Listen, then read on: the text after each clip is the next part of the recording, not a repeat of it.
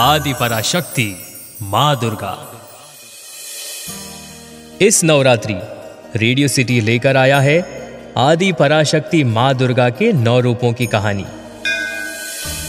आज हम नव दुर्गा के कात्यायनी स्वरूप की बात करेंगे। चंद्र हासो जवल करा, शार्दूल वर वाहना। कात्यायनी शुभम ददधा देवी दानव घातिनी। नवरात्रि के छठे दिन माँ कात्यायनी की पूजा की जाती है और इनकी उपासना से परम पद की प्राप्ति होती है। इनकी उपासना और आराधना से भक्तों को आसानी से धर्म, अर्थ, काम और मोक्ष ये चारों प्राप्त होते हैं। इनकी पूजा से रोग शोक, संताप और डर खत्म हो जाते हैं। जन्मों जन्मों के सारे पापों का भी नाश हो जाता है। कात्यायनी स्वरूप में माता की चार भुजाएँ हैं।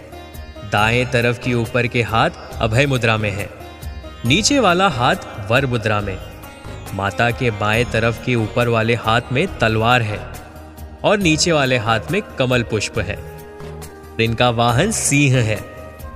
इनका स्वरूप भव्य और दिव्य है, तथा स्वर्ण समान चमकीला है।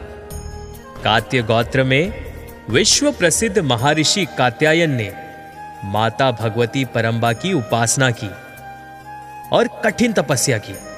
उनकी ये इच्छा थी कि उन्हें पुत्री प्राप्त हो और माता भगवती ने उनके घर पुत्री के रूप में जन्म लिया। और इसी कारण देवी माँ कात्यायनी कहलाई। इनका गुण शोध कार्य है। इसलिए वैज्ञानिक युग में कात्यायनी माता का महत्व सर्वाधिक है।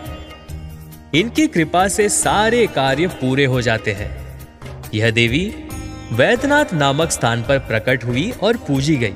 कात्यायनी माता फलदायिनी है। गोपियों ने भगवान श्री कृष्ण को पति रूप में पाने के लिए ब्रज में इन्हीं माता की पूजा की थी। और इसीलिए यह ब्रज मंडल की अधिष्ठात्री देवी के रूप में भी प्रतिष्ठित हुई। कत्यायनी माता शत्रुहंता भी है। इनकी पूजा करने से शत्रु पराजित हो जाते हैं और जीवन सुखमय हो जाता है। माता कत्यायनी की पूजा करने से कुंवारी कन्याओं का विवाह हो जाता है। यदि भक्त अपने आप को पूरी तरह से माता कात्यायनी को समर्पित कर दे तो माता कात्यायनी उसे अपना असीम आशीर्वाद देती है। तो ये थी माँ दुर्गा के कात्यायनी स्वरूप की कहानी। ओम दुम दुर्गाए नमो नमः। आप सुन रहे थे आदि पराशक्ति माँ Durga. Only on radio city